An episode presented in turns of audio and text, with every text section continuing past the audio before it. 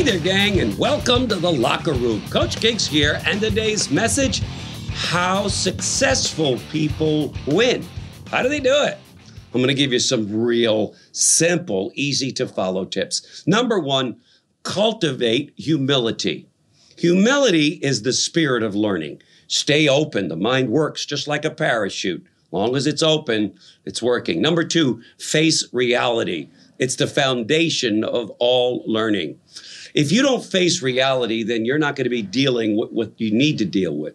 I face reality every single day. It is the foundation for me learning. Next, accept full responsibility.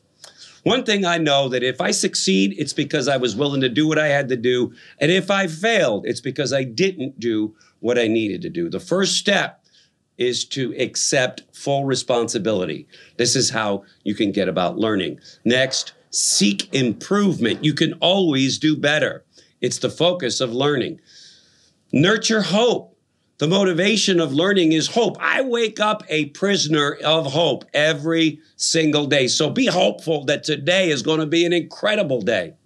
Next, develop teachability. It's the pathway of learning.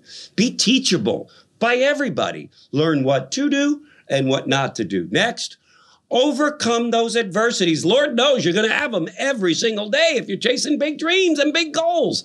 It's the catalyst for learning. Last, expect problems. Opportunities for learning will bring problems. Problems bring opportunities. So understand all of the bad experiences, keep the right perspective, embrace change, the price of learning, benefit from being mature, and you will find yourself living your best life ever. Thanks for joining me, gang, and we'll see you in tomorrow's broadcast. Bye bye.